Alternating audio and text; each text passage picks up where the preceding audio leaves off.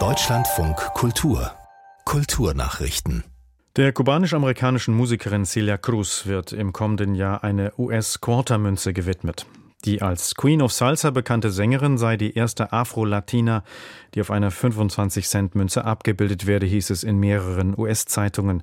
Cruz, die 2003 starb, hatte mit ihrer Musik mehrere Grammys gewonnen. Für ihr Lebenswerk bekam sie den Lifetime Achievement Award. Die Münze ist Teil des American Women Quarters Program. Damit will die Regierung Frauen würdigen, die Pionierarbeit in den USA geleistet haben. Tschechiens künftiger Präsident Peter Pavel will die bis ins Mittelalter zurückgehende Tradition eines Architekten der Prager Burg wieder aufnehmen. Vorgespräche mit dem preisgekrönten Architekten Josef Plesko seien bereits geführt, sagte Pavel in einem Interview des tschechischen Rundfunks. Architekt Plesko hatte immer wieder kritisiert, dass der aktuelle Amtsinhaber Seman und sein Vorgänger große Teile der Prager Burg für die Öffentlichkeit verschlossen hielten. Das bislang letzte Staatsoberhaupt, das einen eigenen Architekten für den Regierungssitz beschäftigte, war, war Václav Havel in seiner Amtszeit von 1993 bis 2003. Auf dem Ratschin sind von der Romantik bis zur zeitgenössischen Moderne alle Baustile vertreten. Die Prager Burg war früher Sitz der böhmischen Könige, heute residiert dort der tschechische Staatspräsident. Die Burg gehört zum UNESCO-Weltkulturerbe.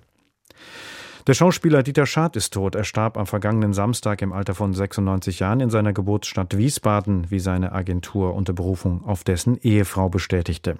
Bekannt war er unter anderem durch seine Mitwirkung in den TV-Produktionen Lindenstraße und Tatort.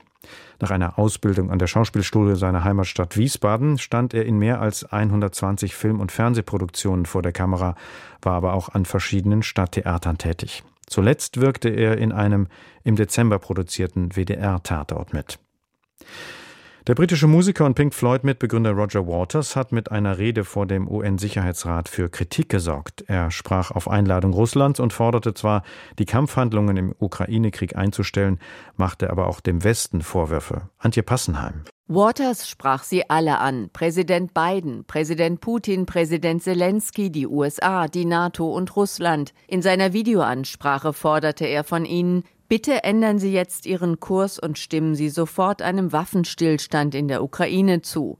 In seiner Rede verurteilte Waters zwar die, so wörtlich, illegale Invasion der Ukraine durch Russland aufs schärfste, er kritisierte aber auch den Westen, der russische Einmarsch sei nicht unprovoziert geschehen, daher verurteile er auch die Provokateure aufs schärfste. Waters sorgte schon in der Vergangenheit mit Äußerungen zum Ukraine-Krieg für Kritik, weil er Präsident Zelensky extremen Nationalismus vorwarf. Zudem hatte er den Westen aufgerufen, Waffenlieferungen an die Ukraine einzustellen. Die polnische Stadt Krakau strich daraufhin geplante Konzerte von ihm.